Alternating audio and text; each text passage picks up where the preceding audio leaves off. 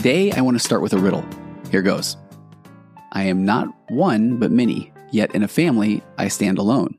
I shift and change to please, but my efforts are often like shadows in the sun.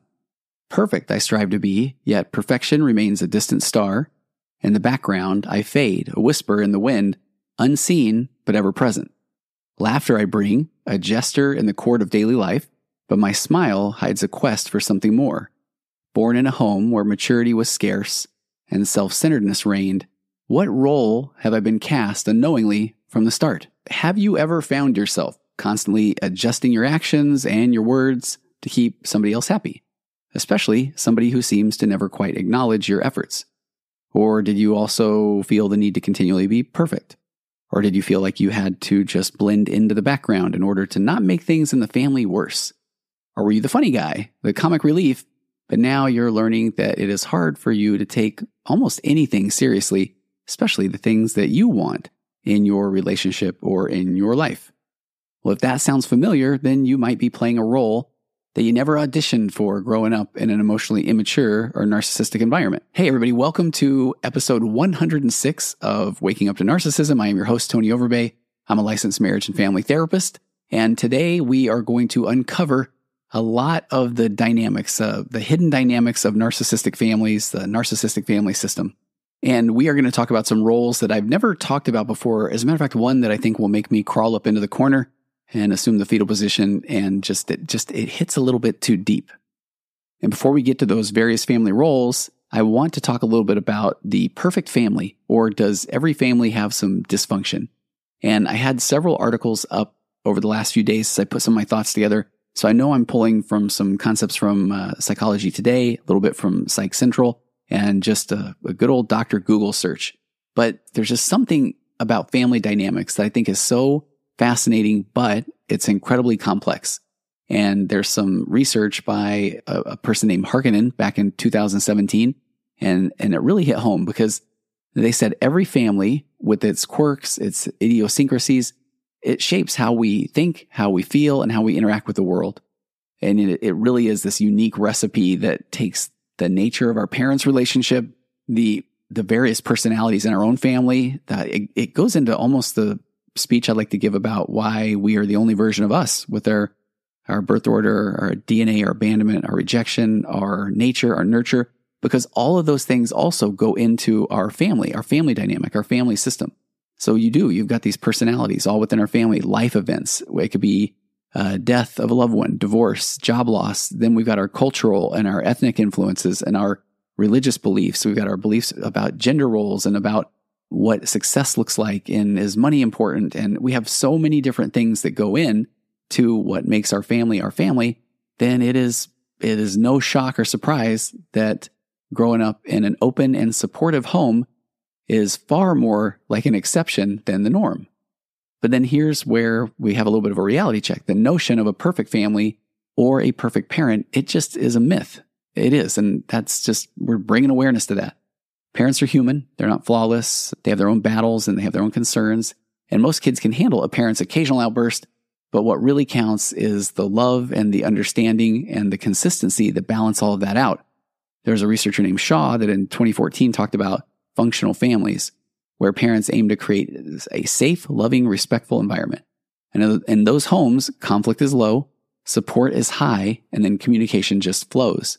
And that kind of upbringing then would not only help kids through their own growing pains, but also leaves a positive imprint as then they step out into adulthood and they find themselves in more healthy relationships. And so what does it even mean to grow up in a dysfunctional family? The family is supposed to be the safest place for a kid to grow up. And that way it could become this anchor, this place to return to, this securely attached home base.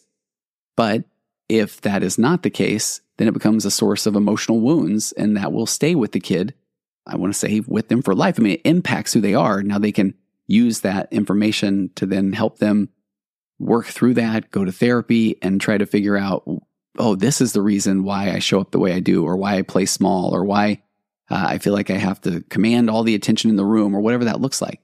But in those those dysfunctional families, we're going to talk more about those and the roles that people play in them today. In those families, aggression is typically a common language. And so then we're talking about behaviors like belittling or trying to dominate or lying, parents or, or controlling. And then affection seems almost like a foreign concept and it's either rarely shown or it's completely absent. And so kids grow up without these reassuring hugs or kind words. And then the concept of neglect is there and kids feeling like they're just floating in the background, unnoticed and uneasy. And then you got things like addiction, where parents are lost in their own compulsions. It could be work or drugs or alcohol, sex or gambling. And unfortunately, in a lot of those cases, violence can become the norm with threats or actual physical or sexual abuse. And then the emotional violence is even more concerning, or it's as concerning, but we don't talk about that enough. There's not a good way to put words around that. Because for kids, their family is their whole world. I mean, when they're little, parents are like superheroes. I mean, they're, they're protectors and they're providers. And without the parent, then the world feels absolutely scary and it's unsafe. But here's the tragic part. Kids in these environments often find themselves adapting and, and enabling the very chaos and instability that is what's harming them. And uh, kids just don't have the tools to make sense of all this. They can't always tell what's healthy and what's not. They don't know. And especially if their parents don't know or aren't modeling that either. So then a kid might twist their experiences to then fit into what they think is normal. So they end up downplaying things like the severity of their whole situation with excuses like, I mean, it didn't really hit me. It was just a spanking. Or, you know, my parents aren't really just, they aren't violent. That's just kind of how they communicate or how they get things done. And then sometimes they'll even take blame for the abuse, thinking they deserved it because they weren't uh, being a good kid. Or, well, I didn't, didn't clean my room or I did talk back to him. And that starts this, this cycle of basically misinterpretation. And that starts to warp the kid's self view and it leads them to develop negative beliefs about themselves. And so on that same note, if we then go deeper into how our childhood shapes our beliefs, it's often in ways that we don't even know. That's why I love talking about that. We don't know what we don't know. And so the fact that you're listening to podcasts like mine or you're trying to go on this journey of self discovery is you are trying to figure things out because as kids, we soak up everything around us like sponges. We're these little emotional sponges. And there's a researcher named Gallman who said that the things our parents do and say plant the seeds in our minds, and then those seeds grow into beliefs that we carry unchallenged into adulthood. So then, if you think about a lot of different phrases that you hear, children should always respect their parents, or it's my way or no way, or uh, those things aren't just words, they're laying the foundation, the cement of a belief system that then can unfortunately lead to some kind of toxic behavior later in life. And then parents often wrap these beliefs up as advice loaded with a lot of shoulds and oughts, and you're supposed to. And sure, we can recognize and challenge spoken beliefs. Like if you grow up hearing that divorce is always bad, then you might have a tendency to stay in a loveless marriage, but at least you can wrestle with that, that idea. You can challenge it because it was spoken. Those unspoken beliefs, those are tricky. They are below the surface of our, our awareness. And uh, those beliefs then end up being like the script of a play you don't even know you're acting in. And then those, they come from how your parents interacted with each other or how they interacted with you, the things you watched them do when they interacted with even other people in the world. And then you might end up believing things like, okay, well, women are less than men or children owe everything to their parents, regardless of how they're treated. And those beliefs, they are, unfortunately, they're incredibly powerful and they often go unquestioned because they're just what we think. And, and then there's unspoken rules and these in, invisible strings that control our lives rules like don't outshine your dad or don't be happier than your mom. It's almost like the, there's now a family script that we're unconsciously following that demands o- obedience and loyalty. And there is often a big old gap between what we as children truly want and what our parents expected from us. And more often than not, this internal pressure, and it's even unseen. Again, it's in the subconscious. We're just acting on this, but it just doesn't feel right. And that internal pressure to conform then so often overshadows our own needs and desires to become and to learn and to figure things out. And then when we don't feel like we're living our true lives, we turn to unhealthy coping mechanisms, and that can lead us to our own self destruction and our own unfulfillment. There was a large group of researchers with uh, several names that are difficult to pronounce, but they talked about kids growing up in these type of environments that they have a, a whole list of challenges. They're often caught in the middle of parental conflicts. They're forced to pick sides. They live in a world of reality shifting where words and actions consistently contradict each other. And they deal with parents who are either too involved or too distant. And then they're just like this yo yo effect. So they're either completely overlooked or they're under a microscope, and that can come at any moment. And then they might be asked to do more than they can do, be parentified, their kids, or left without any guidance or structure. And then their own feelings are so often criticized or just completely ignored. Again, this is all at the whim of the parent. And that's why we need to do our own work. So then a kid can experience rejection or um, you know, they can also then go quickly to get preferential treatment depending on how the parent feels. And some are then even encouraged to use alcohol or drugs or they endure physical beatings. And so that kind of upbringing, it will really mess with a child's ability to trust. So then, and, and I'm talking trust in the world and others or particularly in themselves. So then they're left without a clear idea of what is normal or what is healthy. And then as adults, then kids find themselves unable to live without chaos. They get bored in calm situations. They've had to grow up too fast. They, they lose connection with their own needs and they really can struggle to ask for help. I don't want to be a, a, a burden to anybody. And those who were constantly ridiculed, uh, those who were constantly ridiculed might grow up judging themselves really harshly, lying or just craving approval. Or the lying will come from, I can't get in trouble because then I won't get approval. So then they might battle these fears of abandonment or feelings of unworthiness and then a deep sense of this just pathological loneliness. Because as adults, forming bonds, whether it's professional or social or romantic, then that can be really challenging and tough. And then, you know, we're often seen as too submissive or too controlling or too detached. So to, to cope with these deep seated feelings, then I think I mentioned this earlier, some turn to substance abuse or other types of behaviors, reckless driving or unsafe practices or adrenaline junkies. And it becomes this way of numbing the pain or coping with just a world that always just feels like something's off.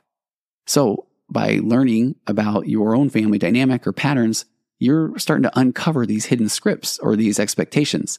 And then you get to challenge them and then you get to choose your path. And that's how we start to break free and we start to live the lives that really are our own. So today we really are going to spend time talking about these roles that we played in the narcissistic family systems. And I, I really believe that by understanding those dynamics, then we can take a step back. We can see the bigger picture of our upbringing. And again, our parents knew what they knew and those lasting effects because it is really about recognizing where we come from. So then we can, oh, cliche coming, so we can better understand where we're going. But let's start by talking about a woman named Denise. Denise grew up in a high demand religion. She was the oldest of six kids, and her father is a man who was well respected in his faith community for his uh, his various roles, his callings. But he was a different person at home. We had identified that Denise's father was extremely emotionally immature or had definite narcissistic traits and tendencies. But his mood swings made it feel like she was just walking through a minefield everywhere that she went in the home. And for the most part, all of her siblings felt like they were trying to manage their dad's emotions. Now, there's a researcher, a pioneer in, in basically understanding dysfunctional family roles named Sharon Wegscheider Cruse. And she did a lot of work around highlighting how members of a family adapt to the stress and chaos and chaos caused by issues like addiction. And then her model identified roles like the enabler, the hero, the scapegoat, the lost child, and the mascot. But here's where it gets really interesting. Then there were some other researchers that came along later. I think one named Kazar, Boyd. These were around the early 90s. And then they expanded this model. And then they showed that these roles aren't just limited to families battling addiction, but they're found in, in various dysfunctional dynamics, including families with narcissistic elements and also those that are deeply entrenched in high demand religions or those where there has been sexual abuse. But back to Denise and her family, her mom was the pathologically kind. She was, in essence, like the enabler, always moving around, trying to keep everybody happy, especially her husband. And then Denise, she was thrust into that role of the hero. As the eldest, she felt the weight of being the perfect child. This was the bridge between her dad's expectations and then her family's well being. She felt like it was all on her because she saw how emotionally overwhelmed her mom was. But what does that mean for somebody like Denise? Growing up in an environment like this, where at church her father was one person and then at home a completely different person, and where her mother's kindness was basically a shield that was used to deflect her dad's emotional vol- volatility, it turns into a story of survival. Denise learned to excel. She learned to be the buffer, the responsible one. But all the while, she was navigating this tightrope of her dad's narcissistic tendencies and emotional immaturity, as well as the demands that were put on their family by their religious community. So, if you have ever felt like you are playing a role that's scripted by somebody else's needs and expectations, especially in a family where appearances matter far more than reality, then I think you're going to find something in today's episode. So I'm going to spend a little bit more time with Denise's journey. I guess that will be our muse for today, the challenges that she faced. And more importantly, though, the, the path that she's been on of rediscovering her own identity outside of what we can call these imposed roles. These seem like they were just put upon her. So stick around and we're going to unfold Denise's story. And I would imagine you're going to find some bits of your own story in here as well. So if we're trying to figure out what role you are, figuring out who is playing what part in a dysfunctional family is like a, it's like a putting a puzzle together. But the crazy part is that the pieces keep changing places because it isn't just about who is who, but it's also about when they are who because sometimes you can even change your role in a family. You know, maybe somebody steps away from their usual role due to their own life changes, or somebody finally goes and does their own personal growth. And when that happens, then it is like musical chairs, and everybody might have to shuffle around to fill the gap. And then here's another twist not every family has enough members for each role to be a solo gig. So you really will find one person juggling multiple roles, but never at the same time. It's like you're wearing different hats one after another, but never two at once. And this starts to be really stressful because it's really tough to guess which hat the family expects you to wear at any given moment. Let's start with the enabler, or sometimes known as the caretaker. You can think of the enabler as the family's unsung hero, or if we're sticking with this acting motif, maybe they are like the backstage manager who they are always fixing the set, but they never get to come out and, and actually act or take a bow. And this role is so often taken on by a child, especially if the other parent isn't stepping in to support the family member that's causing the dysfunction, like the addict or the person who's incredibly emotionally immature. So in this scenario, it's going to be Denise. That enabler ends up being the glue who tries to hold everything together. And they're the ones that are going to pick up the slack. They're going to handle problems that aren't really theirs to fix. It's like they're in this constant cycle of rescue missions and putting out fires. And this person does become, they're kind of like a martyr in the family drama because they're not just enabling the problematic behavior of the family member with the addiction or the mental health issue, but then they're also reinforcing the role that everybody else is playing in the script. And in families where a parent can't function properly, maybe because of their own mental health issues or addiction or physical disability, then you will find a, a child stepping into this role and then acting like a stand in parent. And they become the ones that are worrying and listening and trying to keep everything afloat but then their whole identity gets wrapped up in what they can do for others. Here's one of these origin stories of the human doing instead of the human being. But here's the real kicker about the enabler. They're protecting the family member is actually then causing the problems. But again, I am not assigning blame. We're just pointing out roles because that's what's been so fascinating about this research is that the people just fall into the family dynamic because of the emotionally immature or the addict that person is the one that's driving the need for the whole family system to fall into these different roles. So again, that enabler, they're protecting the family member that's causing the problems, shielding them from the fallout of their actions. And it's a survival mechanism that it's like they really have to show up or believe that without that intervention, the whole family would fall apart.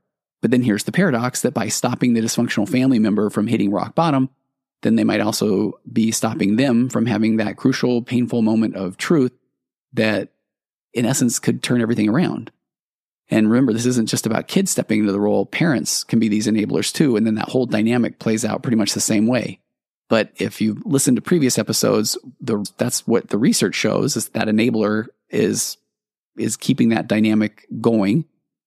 But then I personally feel like it's also saying that, hey, if, if they could step out of that enabler role, then maybe we could give that emotionally immature narcissistic person that aha moment that's going to change them and I really believe that that's not what is going to cause that aha moment or the epiphany that that has to come from that emotionally immature or narcissistic person.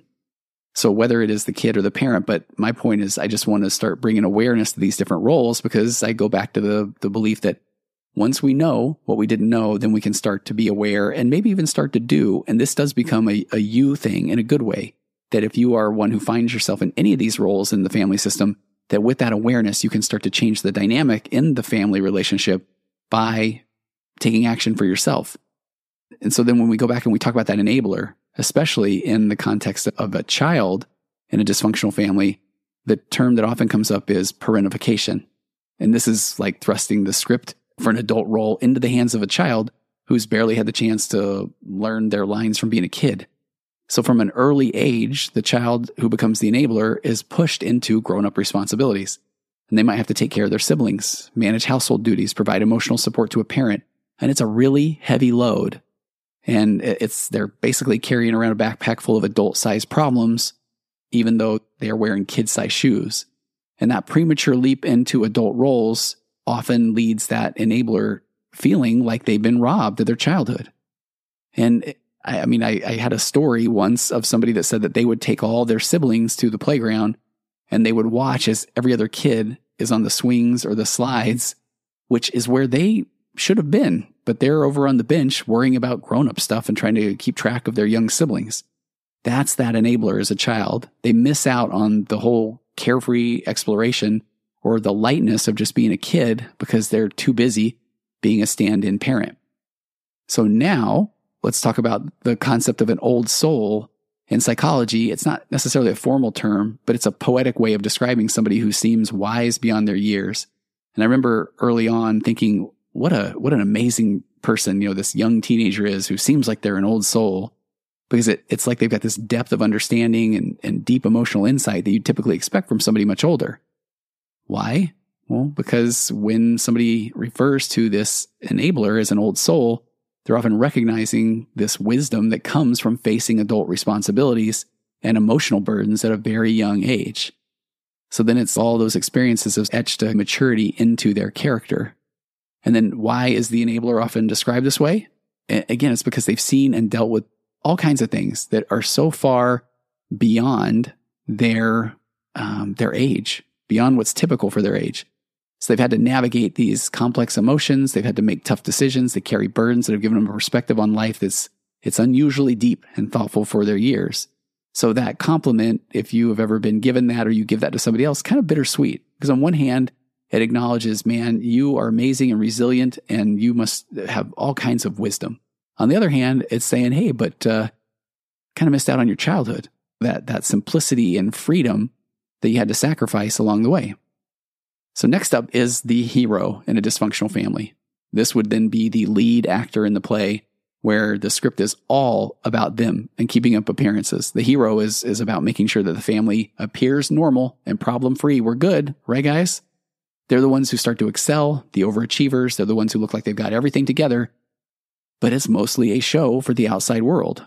So the hero is, is the one that the parents point to and say, see, we're, we're fine. We're good parents.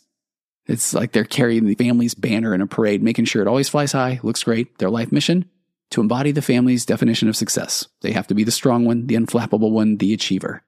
But this role, as, as shiny as it might seem on the surface, that also has its own set of heavy chains because the hero often struggles with things like stress related illness and they can become a workaholic.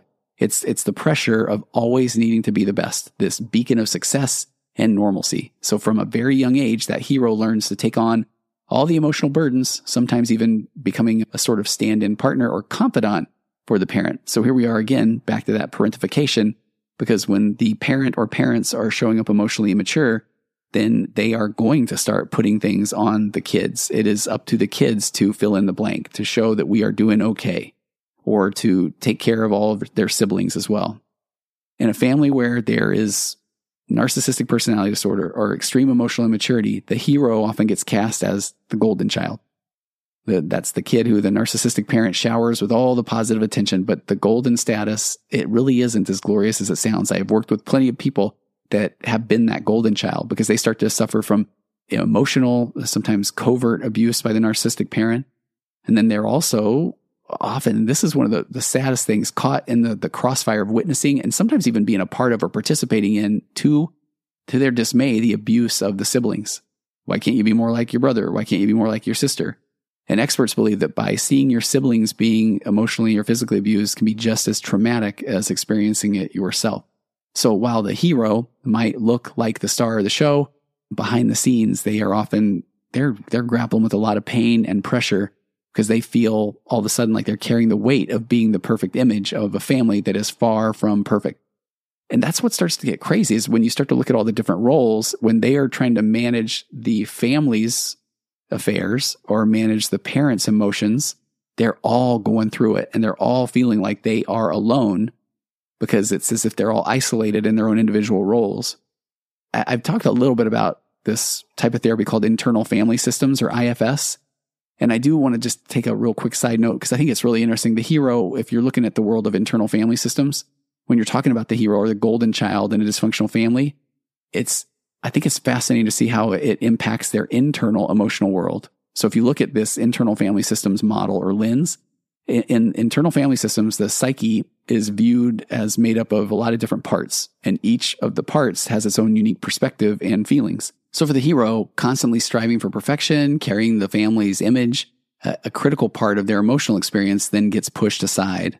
So the part that feels not good enough or fears failure it's sort of like then they have the, they call it an exiled part of themselves, a part that holds the trauma, the fear, the pain of never meeting those, what are really impossible standards. This exile part, it can carry just really deep seated feelings of inadequacy and vulnerability.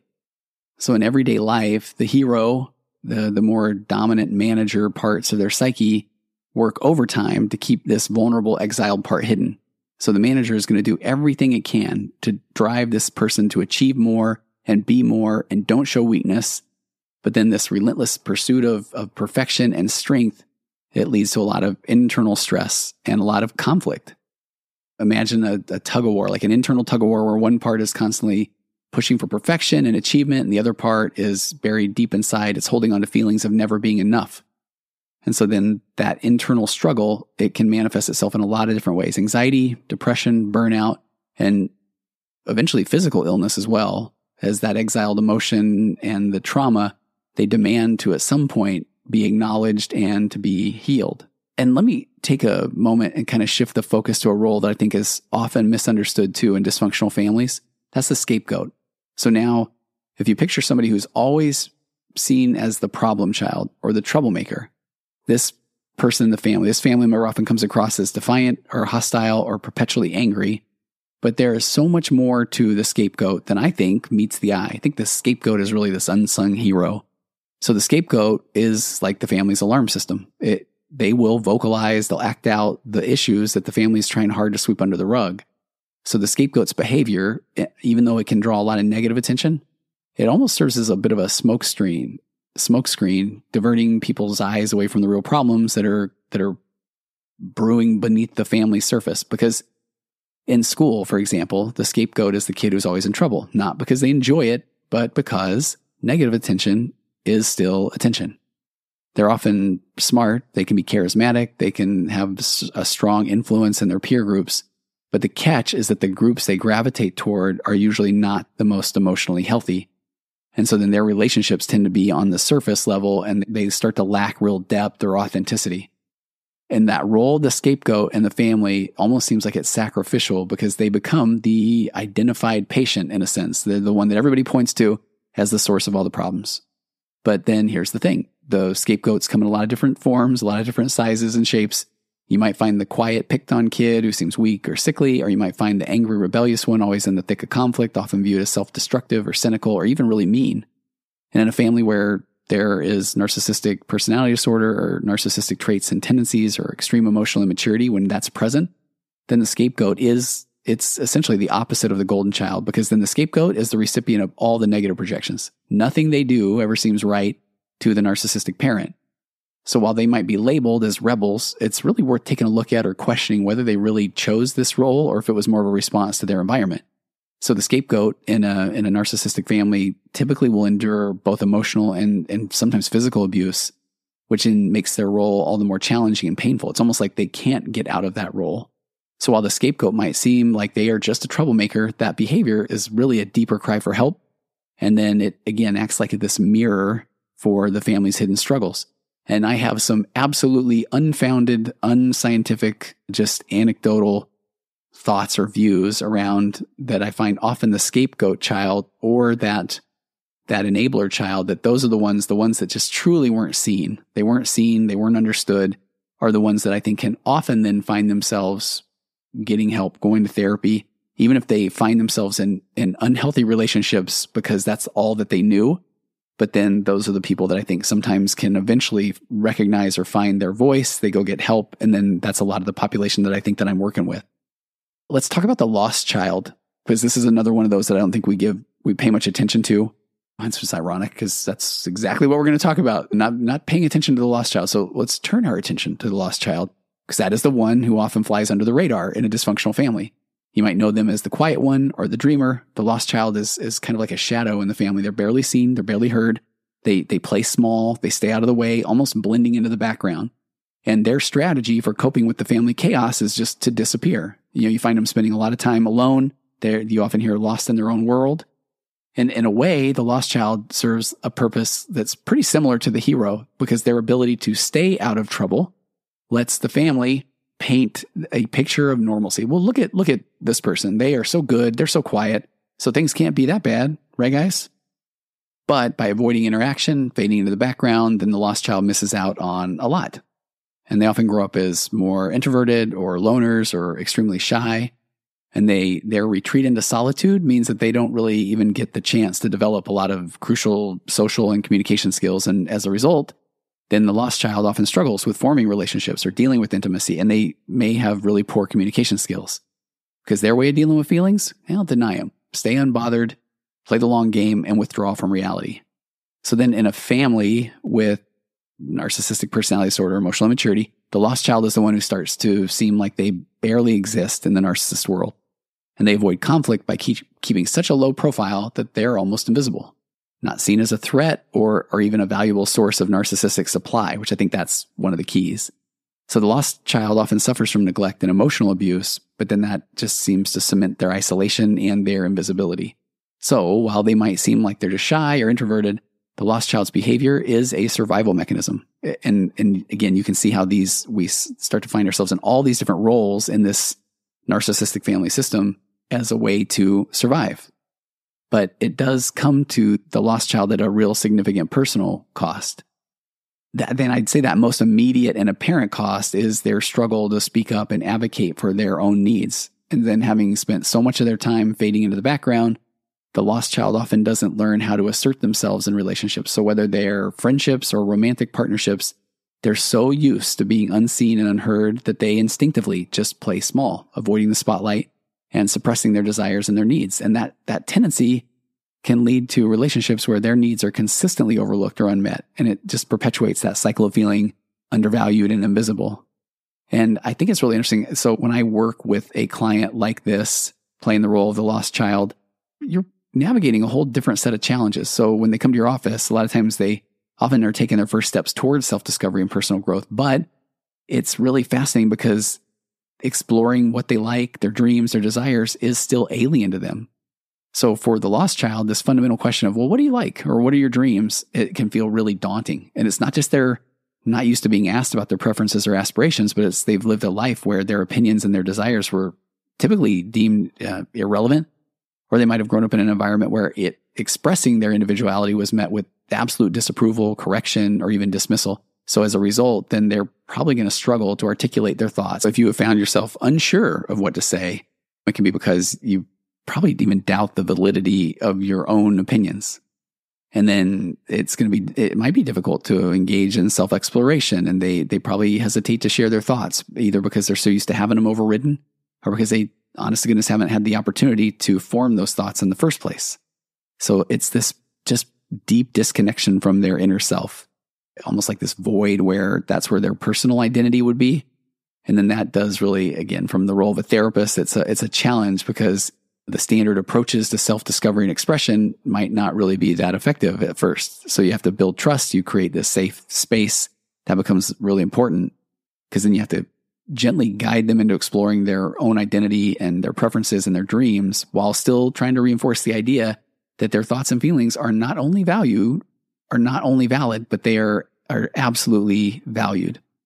So I've found that some of the things that have helped with the lost child are some creative approaches like uh, art therapy, journaling, guided imagery. Th- those kind of things might help with different means to help them express themselves. But the goal then is to help them realize that their voice matters and then to nurture their ability to explore and, and express their individuality. And I jotted down a few things too that there, these are some of the other costs I think to the lost child. And I spent a little bit of time there because I think a lot of the population also that I work with are, they have felt like they are this lost child. So then it, you can have difficulty forming deep connections since they don't practice a lot of social interaction and communication. They can find it challenging to form close, meaningful relationships. And that would lead to even struggling with intimacy because they just aren't used to opening up and sharing their inner world. It can lead to lower self esteem and identity issues. Because if you are growing up without feeling seen or heard, you're going to have a pretty shaky sense of self. And then you may feel even unworthy of attention or even affection because they've just spent so much time blending into the background. And then emotional regulation challenges, which even though it seems like they may be just a bit more indifferent or flat, if you're avoiding conflict and suppressing emotions, then it becomes a pretty deeply ingrained habit. So then there are times where your body is screaming the score and trying to manage your emotions or coping with stress or anxiety or sadness, it can come out in a big kind of way and when you're not expecting it. And then that leads to a risk of depression and anxiety because that isolation, the, the emotional suppression, uh, it increases the risk of variety of mental health issues, but things like depression and anxiety, because it just will cause this source of distress because we're designed to deal with emotion in concert with another human. We want to be heard and underseen, underseen. We want to be heard and understood and seen. And then the thing that breaks my heart is makes you more vulnerable to manipulation or neglect in relationships because given their tendency to stay in the background, the lost child may find themselves in relationships where they are easily overlooked or manipulated and they start to gravitate toward people who dominate the relationship. So that will repeat the whole pattern of neglect and invisibility that they saw in their family because that's comfortable for them. So here we go. Let's, let's, let's shine a little spotlight here on the mascot. So picture the class clown uh, the life of the party, the one always ready to make a joke or do a silly stunt, or hey, everybody look at me and watch me juggle. The mascot's mission is to diffuse tension and lighten the mood, especially when the family atmosphere gets too heavy. So imagine a, a tightrope walker trying to balance the family's emotional load with humor. That is the mascot. And what's crazy is that they actually feel pretty powerless in the family chaos. So they use their antics as sort of an escape valve. They're the ones who try to make everybody laugh when arguments heat up or when things get too intense. It's kind of like they're the family's unofficial entertainer, brightening up the room with comedy or even if it's just a temporary fix. But their humor often serves a much deeper purpose too, because it's a way for them to voice the, their unspoken emotions that are just swirling around in their head and in the family, whether it's anger or sadness, fear or frustration. But while that lightheartedness does bring a little bit of relief, kind of momentary relief, it's like putting a band aid though on a really deep wound. It doesn't really heal the underlying issues. Now, the rest of the family might rally around the, the class clown and they might even go to lengths to protect them. But beneath this seemingly carefree exterior, the mascot is anything but relaxed. They're usually on the go or they're anxious or they're down if things aren't constantly in motion. And this hyperactivity starts to spill over into their ability to concentrate and focus. Sometimes it can make school or work a challenge. That's why every now and again you'll hear them also labeled as a slacker. But this is where it gets really complex because the mascot often struggles with forming genuine, deep connections. And then their relationships might feel more like projects because they tend to gravitate to others trying to save them or fix them. And that can even be in their, their work. And so that is often battling these feelings of low self worth and guilt, which they want to try and counteract by being exceptionally nice. And then this people pleasing behavior, it's a classic sign of codependency. So while the mascot might seem like the happiest and the most carefree member of the family, their role is layered with a lot of challenges because they're not just the family comedian, they're also a mirror of the family's unspoken pains. And they use humor both as a shield and desperately trying to find a way to connect, even though that doesn't resonate or land within the family. Wrapping up today's episode, the proverbial what do we learn today moment. Let's just take a second and reflect on the journey that we went through. We were looking at the complex roles of, of dysfunctional families, and we took a look at the enabler, the hero, the scapegoat, the lost child, and my beloved mascot. And every one of these roles was shaped by the different challenges within that family dynamic, the negative family dynamic. But they tell a story of survival, of, of adaptation, of resilience, of the human spirit, the things that movies are made of. So you got that enabler, the family's unseen backbone, and taking on burdens way too heavy for their shoulders, especially when they're really young. The hero, shining brightly on the surface, also known as the golden child, but they're masking deeper struggles within primarily themselves. You got that scapegoat labeled as the troublemaker, bearing the family's unspoken truths. And uh, the lost child, that was one that I haven't spent a lot of time with, but there they are because they're hidden in plain sight, navigating this world of solitude and unfortunately unspoken dreams, but they can heal later on in life. And the mascot, the family's beacon of light and laughter, but meanwhile veiling their own pain behind this, hopefully, if they're at least kind of funny, humorous facade. And and I want to say this too. There's something that I've thought about a lot, and I just want to go on a train of thought. It's you know when you hear those moments where you hear something or you say something and it really resonates with you. And in that moment, in an instant, I think that it really it, we mean it. Whatever we're saying, okay, man, that, that clicked. I want to do something different, and we feel this rush of motivation. It's like this deep desire to change and to be better and to do better. But here's the thing: honestly, the real challenge starts later. And maybe it's later today after you hear this episode. Maybe it's the next morning when you wake up because that's when the routine of our daily lives kicks back in. It's like our brains are on autopilot and they start following the same old patterns and paths they used to. So don't get me wrong, I really think that we genuinely all want to change, to grow, but our brains are stubborn and they're comfy in their habits and they like doing things the way that they've always been done. And I think so much of it is just done subconsciously. So that's why if you if you really want to make a change, then you have to be pretty intentional about it. And it's not going to happen just because you want it to. So you may be hearing something today and you have this awareness and you've identified, okay, I need to do something. I got to take action. Maybe you're feeling that spark of inspiration from what you've heard on the podcast today, and that is great. That's just a starting point. Now it's better than staying in the dark, but now comes your part. It's your chance to start reshaping those well trodden, deeply rutted neural pathways in your brain. And how, might you ask? It's by doing, by taking action and literally any action that aligns with like with what's been stirred up inside of you today. Doesn't even have to be a big leap. Start small. Write something down that struck a chord with you. Um, maybe it's even just starting to Google therapist near me or go on psychology today and look. Uh, jot a reminder in your phone's notes app. You know, if you resonate with someone, then reach out to them. Um, send yourself a text message. Just maybe just do one thing. Just do one thing a little differently because it really is the small things that then gradually shift that internal landscape of your mind and what it feels like to be you. And but man, remember change does not have to wait for the perfect time, the time when you think that you'll have more resources or more stability or more freedom or more time. I'm so guilty of that one. It doesn't have to be when when things are just right, then I will. You have to do the things. Cliche warning, the perfect time is now. This very moment. You have the power to start thinking and acting and being someone new, starting literally like right now. Write something down, text yourself, reach out to somebody. Let us not wait for someday. Someday can literally be today. It doesn't have to be Monday. Doesn't have to be the start of next month, even though this is literally going out on the last day of the month of January. So, okay, I'll give you one pass. You can start on February 1st.